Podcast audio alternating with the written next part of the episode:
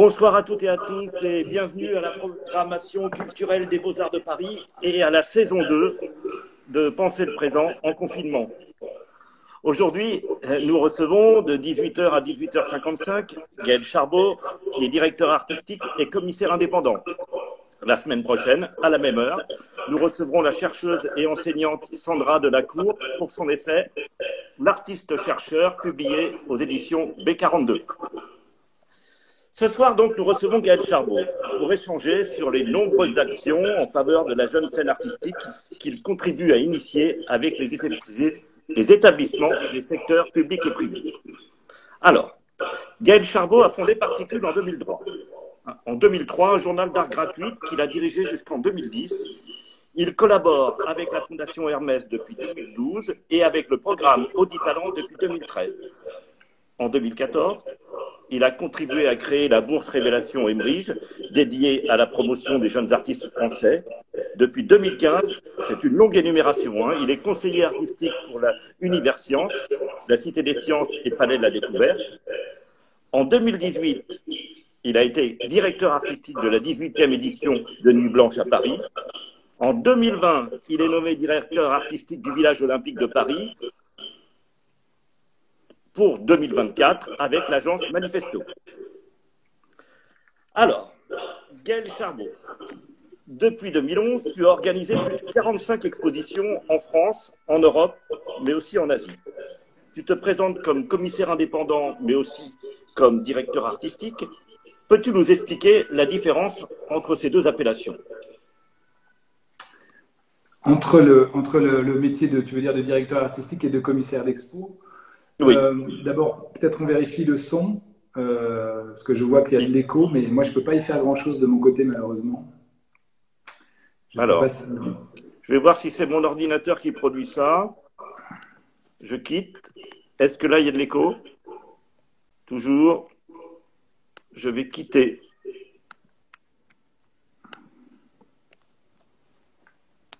Est-ce qu'il y a toujours de l'écho ou est-ce qu'il y a moins de réverbération, il semble-t-il hein? Quand je quitte, euh, voilà. Là, ça semble parfait. Bon. Alors, pour répondre à ta question, euh, la, je dirais la différence entre le, métier de commissaire d'expo et de, directeur artistique, elle n'est pas, elle pas énorme. En fait, le, je dirais que direct, enfin, commissaire d'expo, c'est un métier qu'on connaît, c'est un métier euh, voilà, qui est tout à fait lié au fait de monter des expositions et ça peut couvrir tout un champ d'ailleurs de, connaissances et de pratiques. Hein. Ça, va, ça peut être de la communication, du texte, euh, euh, savoir gérer un espace, des lumières, etc., etc., des transports parfois, etc. Dans la direction artistique, c'est souvent, euh, je dirais, j'emploie ce terme où on me donne ce, titre, entre guillemets, quand c'est des projets qui sont peut-être plus larges, qui concernent vraiment une, je dirais, une séquence qui est beaucoup plus importante qu'une seule exposition. C'est vrai que par exemple, euh, on dit que pour la nuit blanche, on parle de direction artistique parce que c'est vraiment une aventure qui va euh, euh, mobiliser un, certain nombre de territoires, de compétences, une ligne directrice que tu imprimes, qui n'est pas seulement une exposition, mais qui est vraiment un climat et quelque chose que tu vas essayer d'apporter pour une nuit à Paris. Et donc là, on parle plus de direction artistique. Pour ce projet, par exemple, du, village olympique, où je suis, euh, tu l'as rappelé, euh, directeur artistique avec l'agence Manifesto. Mais là aussi, c'est pas seulement, euh, je dirais, le métier entre guillemets classique de commissaire d'expo qui consisterait à choisir des artistes, mais il y, y a un travail qui est beaucoup plus large, qui est qu'est-ce qu'on va raconter, comment est-ce qu'on se projette dans un quartier à horizon 2024, surtout en Seine-Saint-Denis, quelles histoires on peut y raconter, quelles énergies on peut y fédérer. Et pour moi, ça dépasse, si tu veux, le cadre du commissariat d'expo quand on l'envisage dans le cadre d'un musée, d'une galerie. Euh, c'est un peu plus euh, conséquent. Ça a aussi des, je dirais même politiquement, c'est différent, socialement, c'est différent. pour moi, il y a deux directions comme ça dans ma carrière. Il y a la, commissariat d'exposition et puis la direction artistique. Qui sont, euh, la direction artistique est un peu plus large et ne concerne pas seulement. Ah, un petit problème de liaison. Donc, tu disais que oui, c'est un peu plus large, la position de directeur artistique. Hein. c'est cela que tu nous disais. Oui. J'espère qu'on n'a pas entendu que ça. non, non, non. C'était juste la, dernière phrase qui était un tout petit peu avalée et que je reprenais.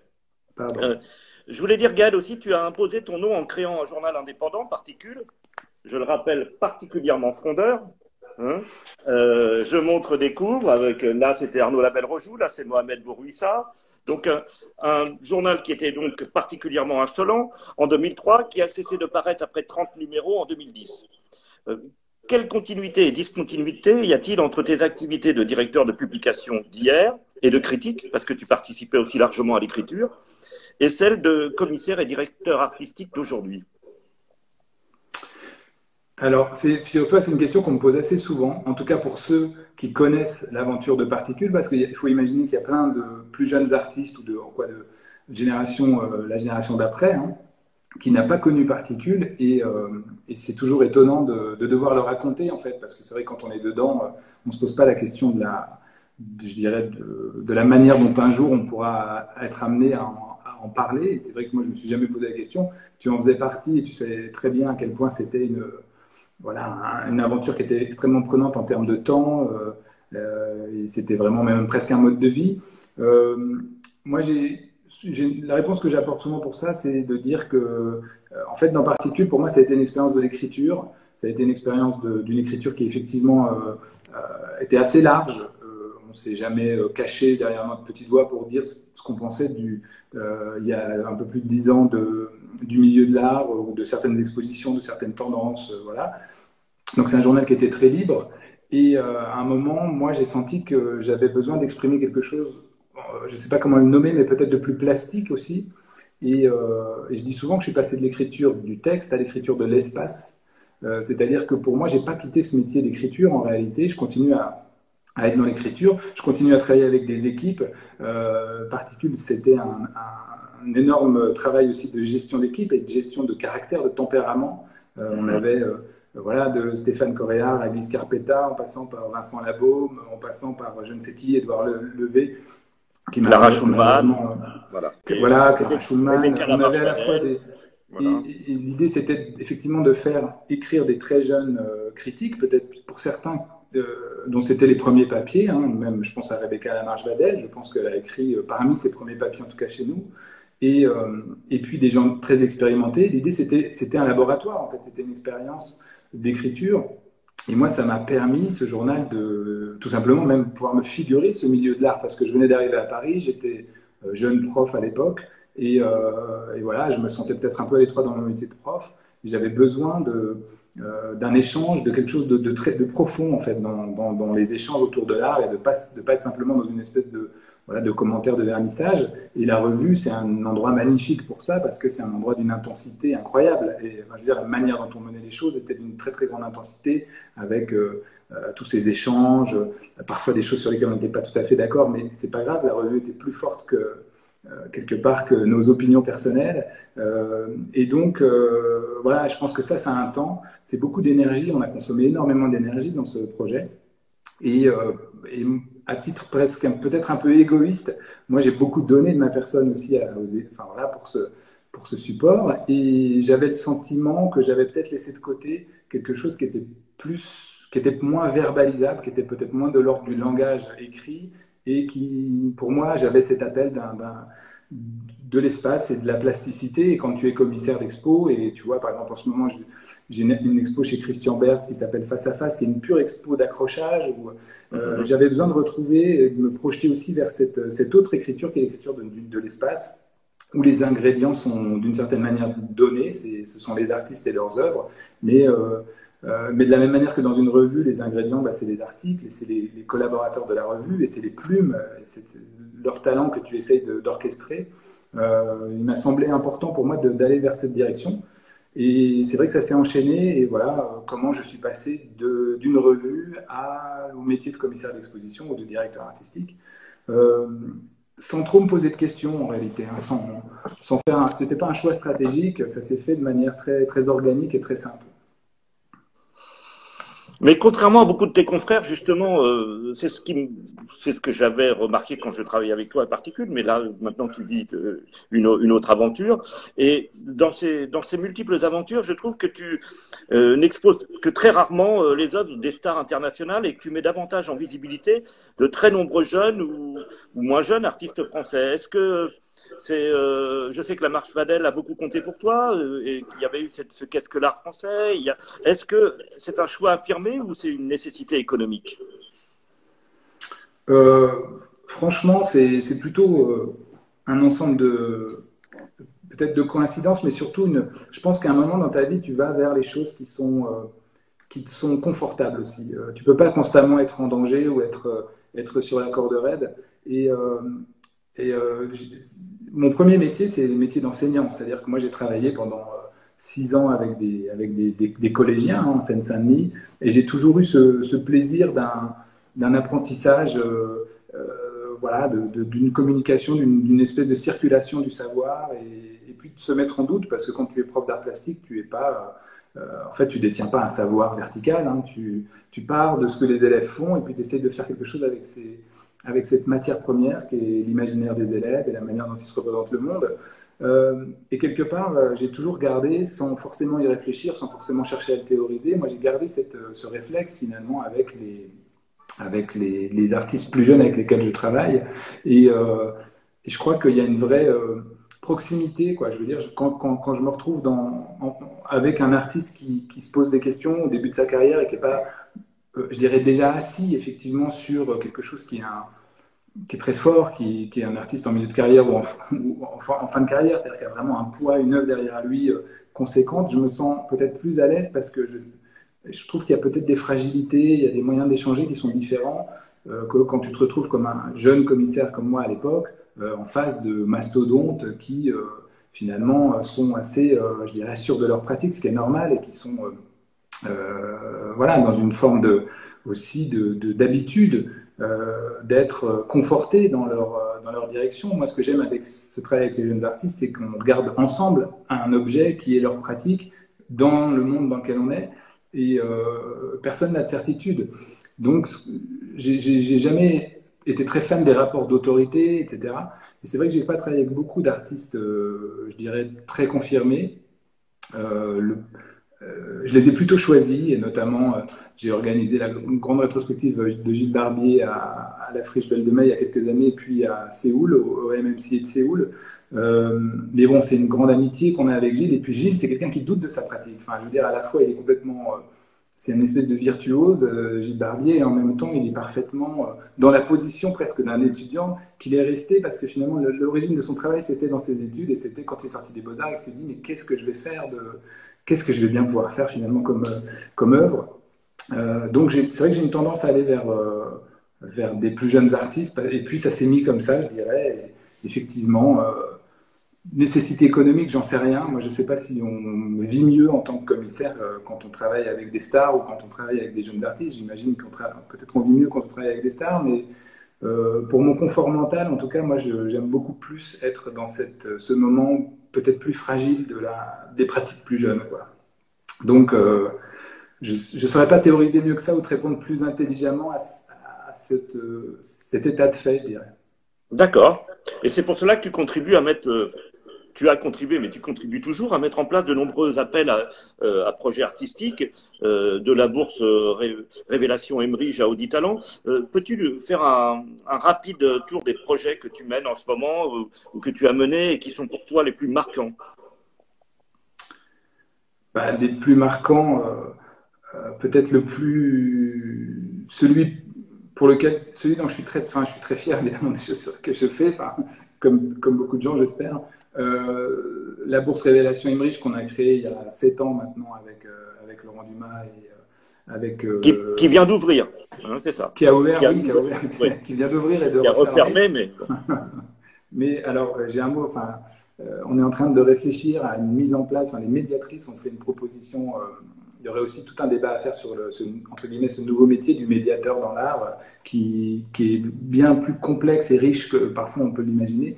Et euh, notre équipe de médiatrices a, mis en place une sorte de laboratoire, un peu de visite euh, de l'exposition, mais qui ne se fera pas visuellement, euh, qui sera, en tout cas, qui, va se faire de manière orale. Et je trouve que cette expérience est, excellente. On va voir ce que ça donne. donc, effectivement, il y, a, il y a sept ans, on a créé cette bourse Révélation Emerige avec Laurent Dumas, parce que Laurent avait l'intuition qu'il fallait il fallait essayer d'être à un endroit un peu particulier qui est en gros le moment dans ta carrière quand tu es artiste où ben, tu es sorti de l'école si tu as fait une école, en tout cas tu es jeune adulte si tu n'as pas fait d'école d'art, en tout cas tu sors d'une formation quelconque. Et puis il y a cette espèce de, de, de, de monde, euh, de montagne, je dirais, qui s'appelle euh, le monde de l'art. Et euh, tu te dis, ben, est-ce que je vais pouvoir avoir un rôle à jouer dans, ce, dans cet endroit qui a priori est mon endroit de destination? Et donc on s'est dit, ben, concrètement, euh, l'endroit où ça se joue pour beaucoup d'artistes, c'est la galerie. Et, euh, on sait en même temps qu'une galerie de taille moyenne, elle n'a pas forcément euh, ni l'énergie ni les moyens d'investir sur des très jeunes artistes parce que c'est un coût, c'est un coût de soutien, c'est un coût de production. Et en face, tu n'as pas des prix qui sont à la vente, qui sont très très rentables pour ce type de galerie, qui, euh, pour lesquels ce serait plus facile de fonctionner entre guillemets avec des artistes de la chalet. Donc euh, Laurent a eu cette intuition qu'il fallait, euh, Laurent Dumas a eu cette intuition qu'il fallait aider les artistes à, à ce moment-là. Et donc on a proposé à des galeries, de, de des galeries françaises, mais de reconnaissance internationale, je dirais, de travailler avec elles pour choisir une ou un artiste que tous les ans on, choisit à l'aide d'un jury et on accompagne, en fait, on aide cet artiste à rentrer dans cette galerie. Et depuis euh, sept ans maintenant, là c'est la septième édition, mon exposition s'appelle Un monde à votre image. Euh, on a euh, chaque artiste qui a été choisi est resté dans la galerie. Donc la première année, par exemple, c'était Fabienne Leclerc, Institut Fabienne Leclerc, et Vivien Roubaud, qui était un. Enfin, je veux dire, c'était très marrant. Et d'ailleurs, il n'y a pas beaucoup changé, Vivien, qui avait pour le coup une vision pas forcément très établis de ce que pouvait être le monde de l'art, le marché de l'art, etc. Il a commencé à travailler avec Fabienne euh, voilà, il y a 7 ans et il travaille toujours avec elle, et ainsi de suite pour euh, beaucoup d'artistes de la bourse. et, cette année, c'est, tu peux me rappeler qui a été lauréat cette année c'est Lucia, Lucia Carlier, Lucia Carlier qui, qui donc va travailler avec Olivier Antoine, avec la galerie Art Concept, euh, et euh, on a comme ça sept artistes qui ont été euh, choisis. Mais la bourse, c'est pas seulement ça. C'est pas, c'est pas un prix. bon voilà, on a fait notre bonne action. Au revoir. C'est vraiment un travail aussi d'accompagnement. C'est des artistes qui ont beaucoup de visibilité parce qu'on a décidé d'orienter de manière très professionnelle. Donc là, c'est un peu plus compliqué en ce moment, évidemment, avec le Covid, mais pendant cette exposition annuelle, on reçoit beaucoup de professionnels, beaucoup de commissaires, beaucoup de directeurs d'institutions, des critiques d'art, etc. Et l'idée, c'est vraiment d'apporter le maximum de notre euh, engagement et de ce en quoi on croit pour aider ces artistes à se faire connaître du milieu de l'art. Là, je vois, Gaël, il y a une question sur euh, l'art scientifique. Justement, je crois que tu as accompagné, euh, c'est avec Audi, je crois, euh, Grégoire Chatonsky, non C'est bien ça Donc la, part scientifique, elle est prise aussi dans d'autres projets. Hein, c'est bien, ça. Alors, bon, ça, c'est complètement autre chose. C'est vrai que c'est complètement autre chose. J'ai la chance d'avoir un spectre, entre guillemets, de passion qui est très large. C'est-à-dire que je m'intéresse évidemment à l'art, mais du coup, puisque je m'intéresse à l'art, en fait, je m'intéresse à tout. Euh, et c'est très compliqué de se dire qu'on n'aura pas forcément assez du, de sa, du temps de vie qui nous reste pour euh, tout explorer, mais il y a une part importante évidemment qui, qui est la science. Et j'ai été euh, nommé conseiller artistique de l'Univers Science il y, a, quelques années, donc du, Palais de la Découverte et de la, Cité des Sciences. Donc c'est une part importante de mon activité, hein, de, réfléchir au pont et aux manières dont on peut faire se rencontrer des artistes et des scientifiques, des problèmes scientifiques et euh, l'art contemporain. Et euh, effectivement, dans un autre programme dont je suis directeur artistique, euh, qui s'appelle les Audi Talents, on a progressivement développé ce programme. Et Grégory Chatonsky, dont tu parles, qui est, un, très grand spécialiste de, de l'intelligence artificielle, et qui ne le traite pas de manière, je dirais, spectaculaire et euh, dans tous les. C'est toujours compliqué cette relation art-science, hein, parce qu'on a toujours tendance à aller vers des œuvres qui sont un peu techno, quelque chose. Euh, or, euh, je le disais tout à l'heure, pour moi, les artistes, les artistes très forts que je rencontre, c'est aussi des gens qui doutent de leur pratique et qui mettent en critique, sans rentrer dans trop de, théories, mais qui ont un, regard très critique sur leur propre passion et sur leur propre domaine d'activité. Et quelqu'un comme Grégory Chatonsky, par exemple, c'est un artiste donc, qui est lauréat des, programmes Audi Talents et qui, et qui, par ailleurs, que j'invite sous d'autres circonstances à la Cité des Sciences. Euh, mais effectivement, il y a une part liée à la science dans mon travail, mais comme il y a une part très forte liée à la littérature, euh, euh, voilà, la chance qu'on a quand on est un, commissaire d'expo, bah, c'est qu'on on, il y a une intensité dans les univers qu'on accompagne, qui est celui des artistes, qui nous ouvre à des choses incroyables euh, tout le temps. Donc c'est vertigineux, bien sûr. Et la science en est une grande, je dirais, une grande partie.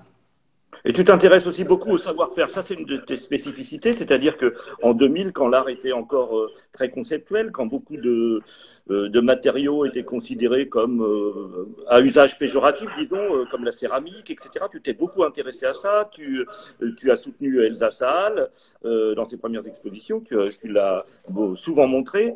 Et ce que je veux dire, c'est que donc ces savoir-faire, je crois que tu les exerces avec Hermès cette fois-ci. C'est bien ça On fait le tour. On, fait, le tour, parce que je crois que c'est très important pour nos étudiants de savoir. je crois que les lieux que tu occupes sont des lieux euh, euh, qui sont euh, essentiels aussi pour comprendre ce que tu, ce que tu aimes. le, les savoir-faire, c'est très important. La science, c'est très important. C'est pas par hasard. je, non, non, c'est clair.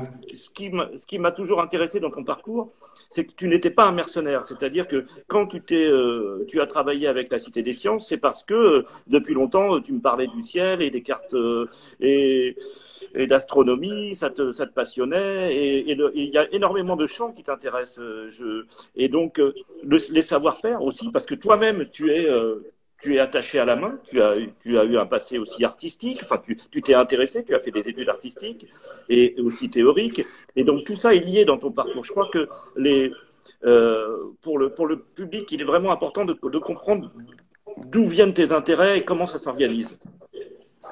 Ben, tu l'as dit, hein, c'est vrai que euh, mon adolescence et ma, quand j'étais un jeune adulte, j'avais un atelier puisque je, suivais des des cours d'art plastique et j'étais, euh, euh, voilà, j'avais un atelier de, pratique en fait euh, à Lille. Et, effectivement, pour moi, le, lieu de l'atelier, mais quand j'étais ado, j'avais une chambre noire que j'avais bricolée dans ma salle de bain, etc. Mais l'endroit de l'atelier, donc du faire, en tout cas, je veux dire du faire au sens de la pratique, quelle qu'elle soit, parce que ça ne veut pas dire qu'on a une boîte à outils et du bois, ou je ne sais quoi, euh, ou du ciment, c'est, peu importe, c'est cette espèce d'espace qui est l'endroit de la pratique. Euh, pour moi, c'est un endroit qui est magnifique. C'est vraiment, euh, c'est, je sais pas, là où d'autres pensent religion, moi je pense atelier. C'est-à-dire, pour moi, c'est une chapelle. C'est, un endroit qui est magique et qui, finalement, est la vraie interface avec le monde. Et donc, euh, moi, j'en ai eu, euh, j'en ai toujours eu d'ailleurs, euh, j'ai toujours eu une sorte d'atelier. et j'ai eu une pratique quand j'étais effectivement adolescent, jeune adulte. Et donc, pratique évidemment totalement touche à tout, ce qui fait que je ne me suis jamais mis à faire vraiment quelque chose, mais peu importe. Et pour moi, l'endroit du faire, l'endroit où justement, qui est l'atelier, enfin qui n'est pas que l'atelier, hein. évidemment qu'un atelier peut se déplacer dans la rue, peut se déplacer dans le champ social, peut se déplacer dans, plein de contextes, mais euh, cet endroit-là, moi, m'intéresse beaucoup, et notamment, c'est vrai que j'ai beaucoup de chance qu'il y, a, y a quelques années, en 2000, euh, peut-être 13, même avant 2012, je pense, Hermès m'a proposé de, m'occuper des, résidences d'artistes en manufacture, et là, j'ai découvert un champ totalement incroyable qui est celui de l'artisanat. Euh, euh, et, cette connaissance, euh, cette connaissance du faire, effectivement, euh, et, être à cet endroit de rencontre entre l'artiste et l'artisan, si tu veux, c'est un champ qui est magnifique parce que il y a un immense respect de la part des artistes de, pour l'artisanat, bien entendu, parce que l'artisanat, ce sont souvent des gens qui sont hyper spécialistes de choses très, très pointues, très serrées dans le spectre je dirais, matériel est souvent assez réduit. par exemple, pour chez Hermès, ça peut être le, cuir, le cristal, l'argenterie, etc. Et l'artiste, bah, c'est la personne qui, justement, euh, a une espèce d'approche totalement neuve et, euh, et, euh, pas du tout nécessairement, je dirais, cultivée au sens de l'artisan, n'a pas forcément les règles de, de savoir-faire, etc. Et donc, on s'est rendu compte qu'il y avait une incroyable énergie, une circulation des énergies qui était très très belle parce qu'il euh, y a une espèce de connexion immédiate entre un artiste et un artisan. Ça ne veut pas dire que ce sont du tout les deux mêmes, ce sont euh, évidemment euh, deux, deux, domaines de savoir et deux domaines de pratique différentes. Et moi je trouve que quand je visite un atelier, si tu veux, quand je rencontre un artiste, j'essaye quand c'est possible évidemment d'être dans l'atelier parce que l'atelier c'est vraiment l'endroit où je me sens bien. Euh, si tu veux, jamais je ne parle du fond avant de parler de la forme. pour moi, une œuvre, euh, je ne sais pas dans quelle mesure ça peut être considéré comme ringard, comme approche ou je ne sais pas quoi, mais d'une certaine manière, je m'en fous. Euh, ce qui compte, c'est sa forme, quelle que soit sa forme, c'est-à-dire que qu'elle soit en bois, en métal, en pixels, en, langage, euh, qu'elle soit profondément immatérielle ou extrêmement raffinée. En tout cas, la forme me semble extrêmement importante et c'est le propre finalement de nos métiers de penser des formes.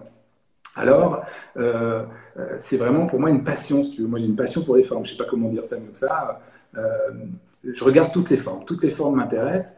Et, euh, j'ai même d'ailleurs euh, créé, enfin, on a réfléchi comme ça avec le programme Audit Talents et on l'a rebaptisé le laboratoire des formes. Parce que finalement, je me dis, mais les artistes, qu'est-ce qu'ils font?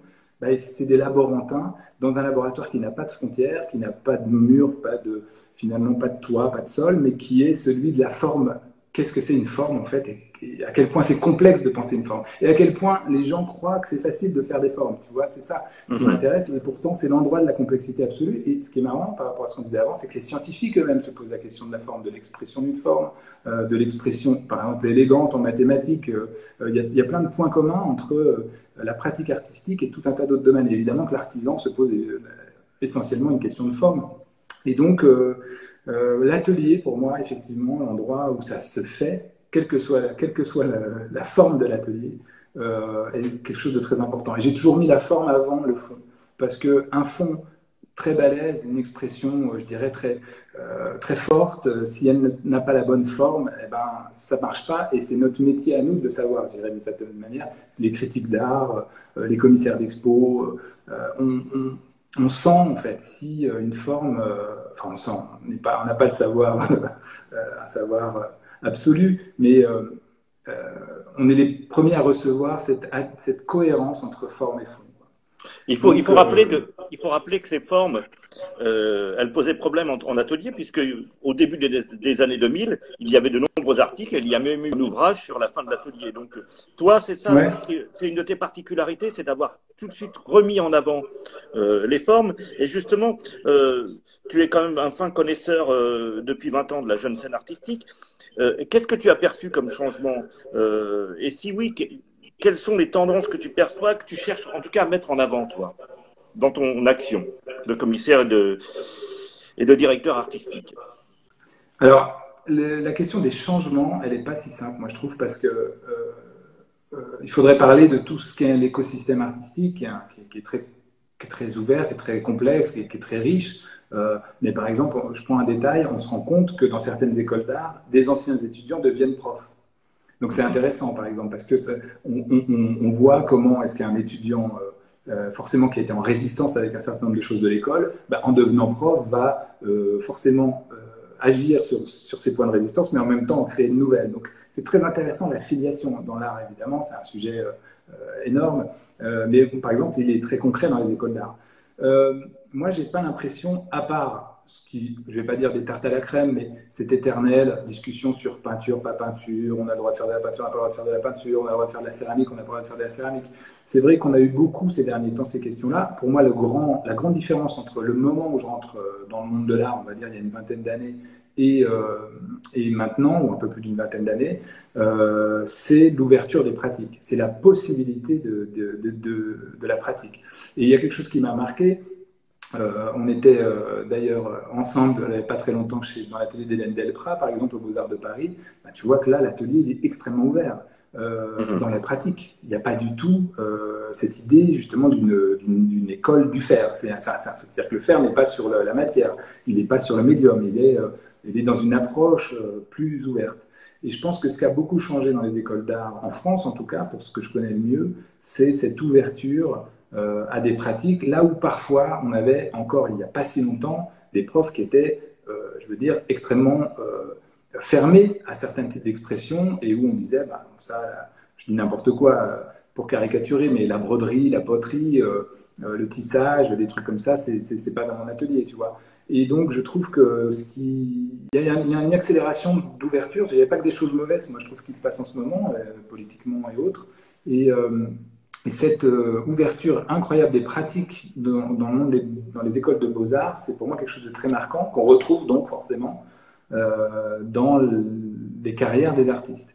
Et puis, autre chose qui me paraît marquant, c'est, euh, ça correspond peut-être au travail que je fais aussi avec Christian Bers, par exemple, mais c'est l'ouverture du monde de l'art à ce qui n'est pas lui, d'une certaine manière, notamment ce qui a été un problème pendant longtemps, d'autres types de territoires comme l'art brut, etc. Je trouve qu'on s'est beaucoup détendu et, que les pratiques sont très très ouvertes maintenant sur un champ très très très très large de possibles. C'est ce que je constate, moi, euh, dans ma Tout à fait. Moi, je crois que le, le, le, privé a beaucoup contribué à ça. On peut saluer quand même euh, Antoine de Galbert, la Maison Rouge, pour avoir euh, créé des porosités là où les institutions étaient parfois encore réticentes. Oui, ouais, absolument.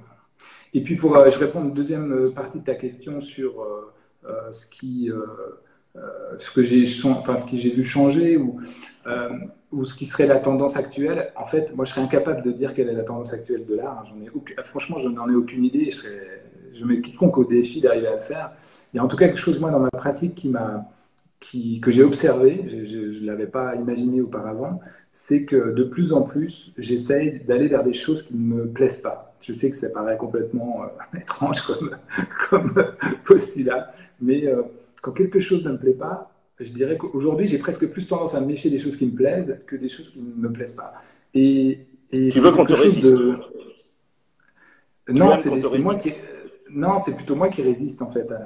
C'est parce que je me rends compte que on est, on est énormément euh, euh, dans cette histoire des formes. Euh, si tu veux, c'est extrêmement cadenassant. C'est-à-dire qu'à un moment, quand tu te passionnes, par exemple, pour un mouvement, ou pour un artiste, ou pour certaines pratiques, euh, tu, vas, avoir tendance à mettre des grilles qui ne te font plus regarder que ça. Tu deviens super spécialiste de la forme qui te plaît le plus ou des formes qui te plaisent le plus.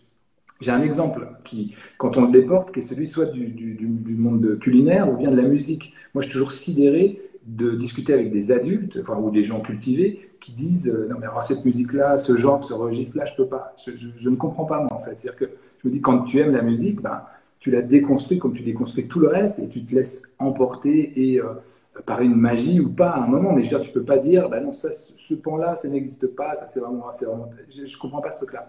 Et donc pour moi j'essaie de faire la même chose dans l'art et on se rend compte que c'est pas toujours facile. C'est pas facile d'aller vers des formes qui sont euh, déplaisante ou que ton, presque tu, que tu rejetterais à, à, ton corps défendant, j'ai envie de dire. Euh, de, tu vois, ton, je sais pas, il y a une espèce d'instinct presque animal devant certaines propositions, devant certaines propositions artistiques, tu as un rejet, tu as quelque chose qui, te, mm-hmm. qui, ne veut pas y aller. Et en fait, moi je me dis, mais c'est à cet endroit-là qu'il faut que moi j'aille, parce que c'est la richesse incroyable de notre métier, c'est notre euh, la chance qu'on a d'avoir comme mission de s'ouvrir à toutes les formes. Parce que si tu deviens un super spécialiste d'un truc super serré, c'est un peu sclérosant. Et euh, moi, je trouve qu'on a la chance dans les arts plastiques de, garder ça comme un modèle presque sociétal, c'est-à-dire que euh, on ne peut pas avoir d'a priori. Tu peux pas avoir d'a priori parce que sinon tu ne peux pas ouvrir la porte d'un atelier parce que tu sais pas du tout des fois sur quoi tu vas tomber. Et, euh, donc c'est un, espèce de disposition de l'esprit. Un, ça ne t'empêche pas de dire quand tu n'aimes pas de le justifier, mais ce qui est hyper intéressant pour moi, c'est des moments où j'ai changé d'avis. C'est-à-dire que je disais, non, ah, cet artiste, cette pratique, ou ce genre-là, c'est pas possible. Et puis, j'ai changé, en fait. Et je me rends compte que mon goût évolue. Et je me suis dit, bah, alors, il faut que je l'ouvre un maximum parce que je ne vais pas passer toutes, mes semaines à, me contredire.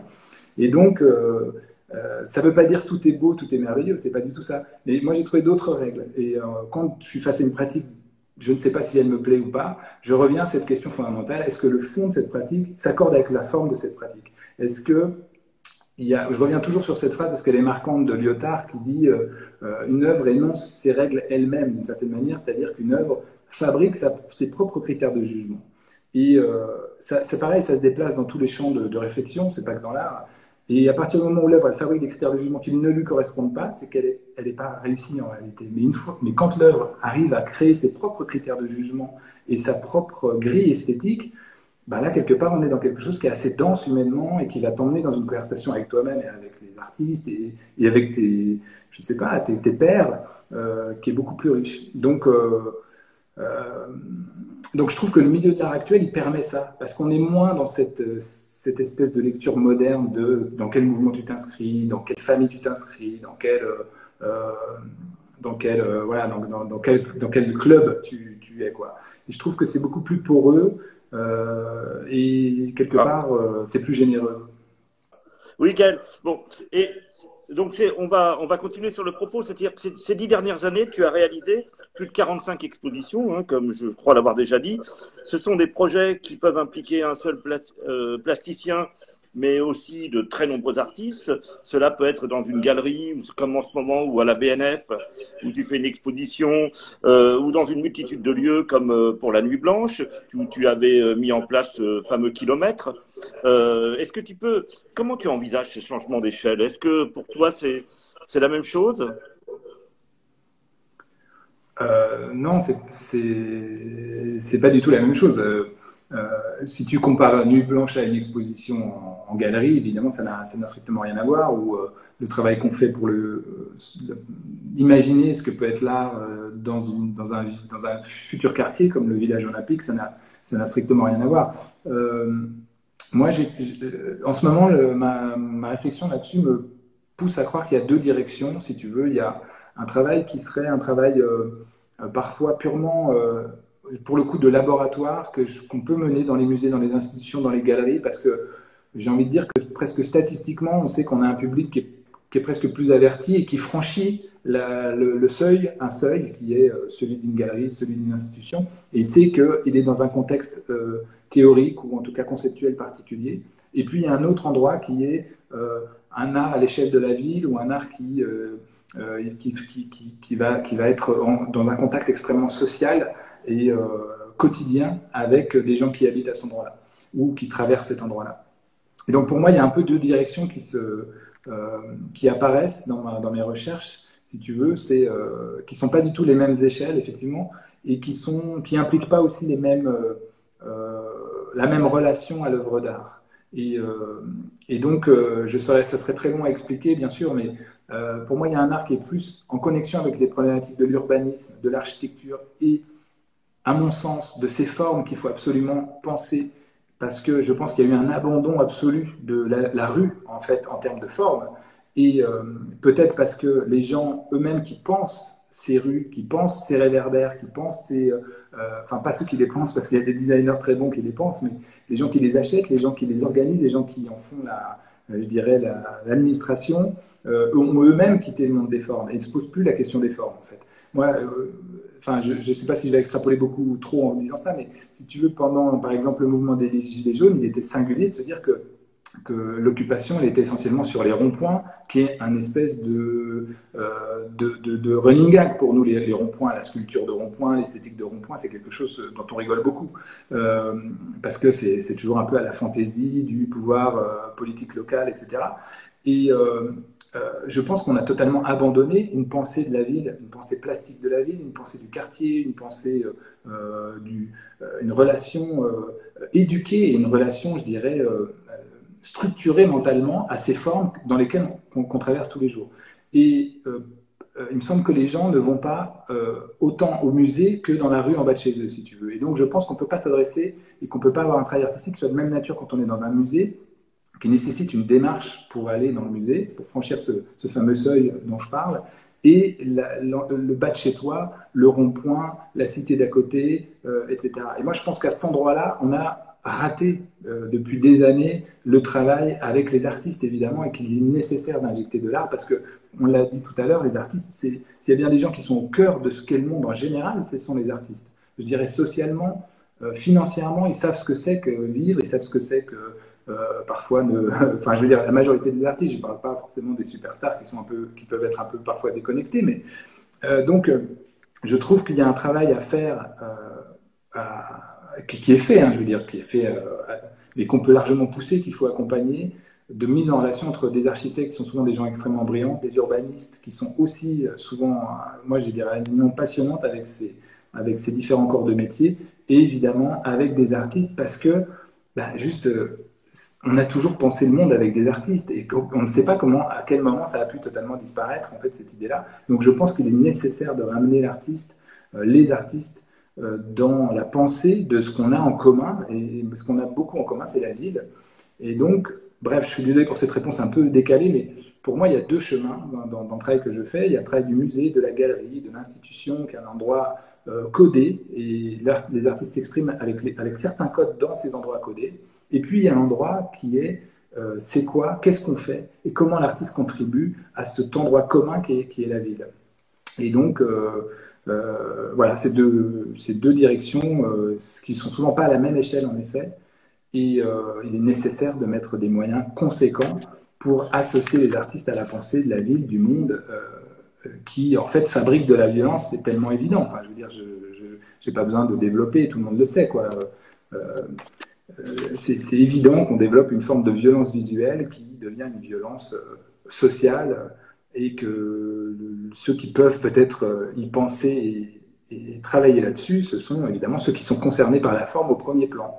Donc, une vision administrative n'est pas une vision pour moi qui génère de belles formes. Enfin, c'est possible, mais c'est assez rare quand même que euh, une lecture d'un tableau Excel génère une forme urbaine ou une forme qui va me dire quelque chose du monde dans lequel je suis, euh, des saisons qui passent, euh, du vent, de la pluie, des étoiles au-dessus de ma tête, ou je ne sais quoi. Donc je pense qu'il faut absolument amener et développer ce travail de l'artiste dans la ville et tous les endroits qui sont des lieux de partage. Ce sera le projet donc que tu vas mener avec le village olympique en 2024, hein, c'est bien ça. Ça, c'est aussi un gros projet, ça. Ça, c'est un gros projet. Avec Manifesto. C'est un projet euh, dans lequel on est engagé avec l'agence Manifesto. Où je... Alors, je peux pas, malheureusement, je suis désolé de. je bon. peux pas beaucoup en parler. Je voulais, un scoop, mais on n'en aura pas. Non, je peux pas parce que voilà, c'est très euh, cadré pour le moment parce qu'il faut que chaque chose euh, viennent en son temps et donc on espère euh, très prochainement pouvoir en dire beaucoup plus sur euh, nos ambitions pour ce, nouveau quartier à Saint-Denis. Gaël, tu es indépendant et polyactif, hein, comme on vient de le voir, dans un camp culturel qui est quand même très concurrentiel. Tu circules du public au privé, tu es mobile, tu es polyvalent, tu es précaire. Est-ce que tu, tu n'as pas l'impression parfois de réaliser bah, précaire au sens où tu es euh, sur des, souvent des emplois temporaires. Donc, ce sont, tu n'as pas, euh, oui, d'emploi de longue durée. Là, tu, as pu, chez Emerich, tu as fait durer pendant de nombreuses années, mais que je sache, tu n'as pas un, contrat à durée indéterminée. Et donc, n'as-tu pas l'impression de, de, réaliser quelque part le commissaire n'a-t-il pas l'impression, ou toi, ou tes, euh, tes collègues, hein, euh, n'ont-ils pas l'impression de réaliser le rêve du libéralisme? Tu veux dire, euh, oui, d'être d'être indépendant et on vient te chercher pour un truc, on te jette quand on veut plus de toi. voilà. Est-ce que, est que du coup, tu n'as pas souvent l'impression d'être au service de, de groupes qui utilisent l'art et qui euh, peuvent s'en débarrasser aussitôt qu'ils sont en difficulté Est-ce que c'est une question que tu te poses? Alors pour le coup, oui. oui, enfin, on a vu des gens, effectivement, des, des je sais pas, des, des sociétés euh, commencer à mettre un pied dans l'art et puis euh, disparaître. Hein, mais, enfin, en tout cas, arrêter toute forme de mécénat. Ah, moi, j'ai la chance de travailler avec, c'est vrai que ce soit Emerige, Laurent Dumas, qui est un vrai collectionneur passionné, je veux dire, qui, qui a une relation extrêmement personnelle à, l'art et qui, lui, pour lui, euh, euh, est conscient justement de tout ce que, toute l'importance des artistes dans le monde dans lequel on, habite.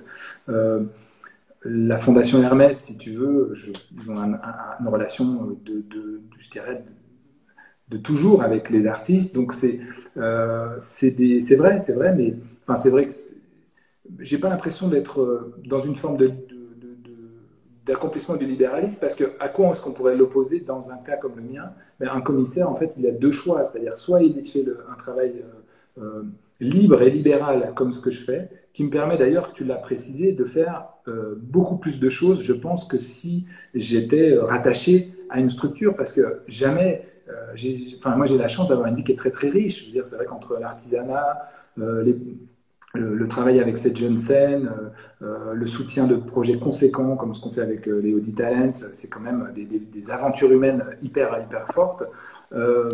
j'aurais pas forcément, si je travaillais dans une institution, j'aurais pas forcément une vie aussi palpitante, mais je, je le dis sans ah prétention. Hein. non, et je pense que c'est vrai que c'est un approche qu'on peut faire d'être au service d'eux ou de servir la soupe à des, des, voilà, des privés, mais moi, je dirais que quand on est dans le public, on sert aussi la soupe A et on, dépend aussi de supérieurs hiérarchiques qui ne sont pas forcément, de mon point de vue, les gens les plus, euh, euh, je veux dire, éblouissants du monde. Et euh, moi, j'ai la chance de ce que tu n'as pas forcément dans une institution. Moi, j'ai la chance, effectivement, que si un jour ça ne marche pas, si un jour je n'entends plus ou si je suis, moi, je suis plus raccord avec les propos d'un mécène privé avec lequel je travaillerais, ben, je peux toujours claquer la porte parce que j'ai pas pas de lien de euh, voilà, d'esclavagisme avec euh, ça. Et puis effectivement, quand tu es, tout seul et quand tu as ta structure, tu bah, apprends à vivre avec ce risque-là. Euh, moi, j'ai vu des gens, vu des gens en souffrance dans des institutions parce que ces rapports de hiérarchie ou qui étaient en désaccord avec des lignes esthétiques ou des choses comme ça. C'est, moi, c'est pas mon truc, si tu veux. Je, je me suis jamais senti l'envie d'aller, voilà, travailler dans une équipe qui dépendrait de nominations euh, euh, du bon vouloir politique qui font tomber ici et là des gens dans des institutions et qui parfois ne sont pas euh, à la hauteur de ce que j'attendrais. Et voilà. Effectivement, je vois un message apparaître. il y a deux choses. Il y a une chose pour laquelle j'ai candidaté depuis que je suis dans le monde de l'art, c'est le Palais de Tokyo, qui pour moi euh, donc ça fait deux fois que je suis candidat au Palais de Tokyo. en, je ne sais plus exactement, en 2000, euh, je ne sais plus quand c'était la première fois. Et puis cette année, l'année dernière, on était candidat avec Dorothée Dupuis, qui est une, commissaire indépendante comme moi, qui a aussi une revue qui s'appelle Terremoto, qui est une, femme, une fille formidable et, et euh, vraiment qui, qui, une énorme, enfin je ne sais pas comment dire, une espèce de quelqu'un pour qui je me sens comme un miroir, c'est-à-dire qu'elle a elle a développé tout un tas de connaissances et de, relations au monde que moi, j'ai pas développé inversement. C'est vraiment quelqu'un avec qui j'ai une énorme complicité intellectuelle. Et euh, on a proposé notre candidature au Palais de Tokyo. On a fait un très, très beau projet l'année dernière, enfin, il me semble. Et on, a, on est allé dans les, derniers, euh, dans les dernières étapes. On a rencontré le ministre, etc. Mais moi, en fait, il y a cet endroit qui m'intéresse parce qu'il me semble que le Palais de Tokyo, c'est un des lieux où ces choses sont possibles. Euh, et ce serait un des lieux où il est possible de conjuguer justement toutes les espèces j'ai essayé, dont j'ai essayé de parler jusque-là. C'est un lieu qui a été pensé pour ça et euh, qui prend le risque du présent. Euh, je pense que voilà, des structures qui sont plus établies ou plus anciennes, elles ont forcément une histoire qui les précède. Le palais de Tokyo, il est neuf de son présent permanent et je trouve que c'est quelque chose de, euh, c'est très très rare et donc euh, j'espère être assez cohérent avec moi-même en étant uniquement candidat au Palais de Tokyo parce qu'il me semble que l'énergie qu'il y a là-bas, les possibilités qu'offre ce lieu, bah, ça ressemble à, la manière dont moi je vois le monde et, donc euh, voilà, effectivement, effectivement, je réponds donc aux commentaires que j'ai vu passer sous mes yeux. Gaël, euh, tu sais, avec le Instagram direct, on a le droit qu'à 55 minutes, il ne nous reste plus beaucoup ah de temps. Euh, donc, euh, je vais te poser une dernière question avant de nous quitter, et on sera peut-être interrompu.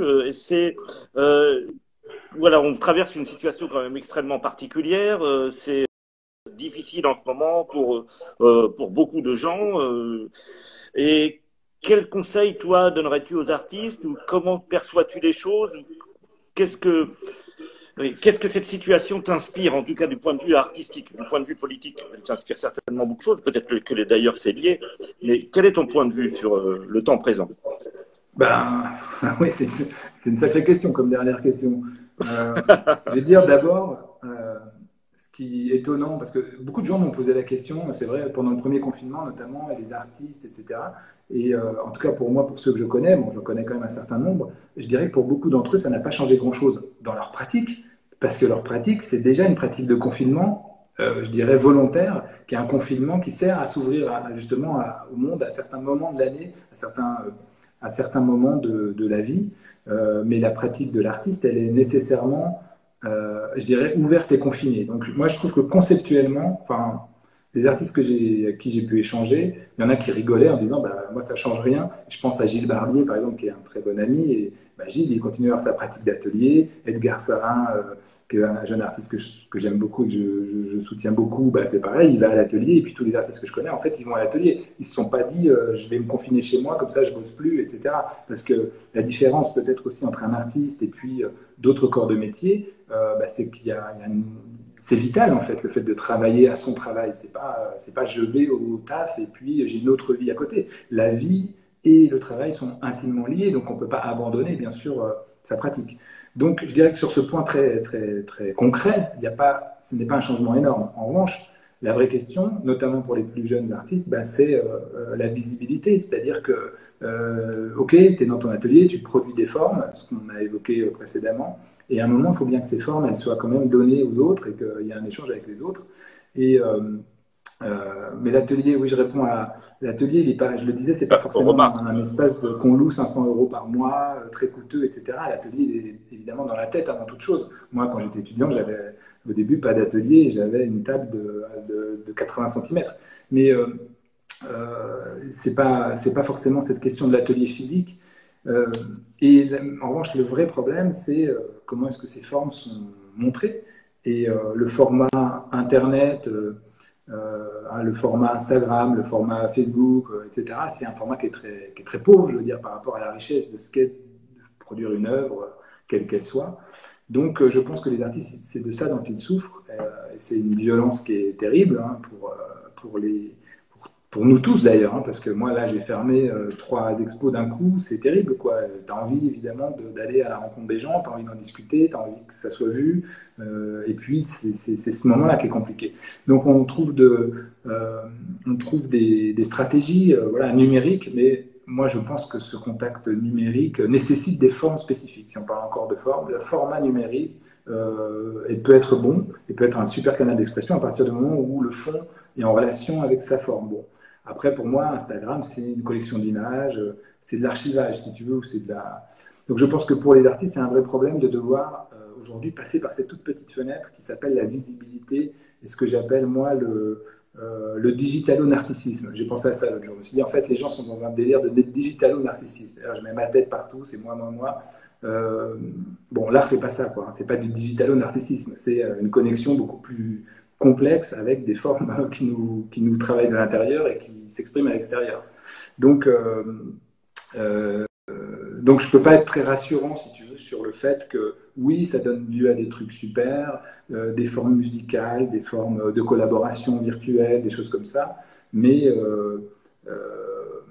ça, ça, rejoint quand même le plus inquiétant de tout ce qu'on peut lire dans la littérature d'anticipation. Moi, je disais pour rigoler, qu'effectivement, si cette année on nous annonce que les ovnis ont débarqué, je veux dire, on sera, ne sera pas spécialement surpris. Cette année, c'est OK. Quoi. Je veux dire, moi, je, suis presque prêt à les recevoir. Euh, et euh, donc, je pense que c'est un moment qui est quand même très bizarre. Et j'ai vu, on m'a demandé aussi pas mal si ça se ressentait dans la pratique des artistes. Moi, je pense qu'il est trop tôt. Euh, quand tu es engagé dans une pratique, tu te dis pas, bah tiens, il vient d'arriver un événement, tiens, si je me mettais à changer ma pratique et puis je parle du confinement. Donc, bien sûr qu'il va y avoir une lecture, une relecture dans les années à venir, certainement, de ce qu'on est en train de traverser, mais c'est beaucoup plus profond que euh, le petit dessin ou l'œuvre qui parlerait du confinement. Euh, donc, euh, franchement, je ne peux pas être très optimiste sur ce moment pour les artistes. Ce n'est pas un moment idéal du tout, et surtout, ça rompt ce que nous, on défend, je veux dire, qui est cette chaîne humaine d'une présence physique avec les œuvres et avec, par la discussion, et voilà. Donc, Gaël, je te remercie. Je remercie aussi euh, tous, toutes et tous, qui ont, tous ceux qui ont suivi euh, cet Instagram. Donc, euh, je remercie Gaël et Gaël Charbot. Et puis, je vous donne rendez-vous jeudi prochain pour un autre rendez-vous, donc avec sur les artistes et les archives. je crois un, ouvrage passionnant que je peux vous montrer, l'ouvrage de Sandra Delacour, l'artiste chercheur. Et là, nous quittons Gaël. Bonne soirée Gaël. Ciao à tout le monde et euh, ben, bon courage à tout le monde. À très bientôt. Bye bye.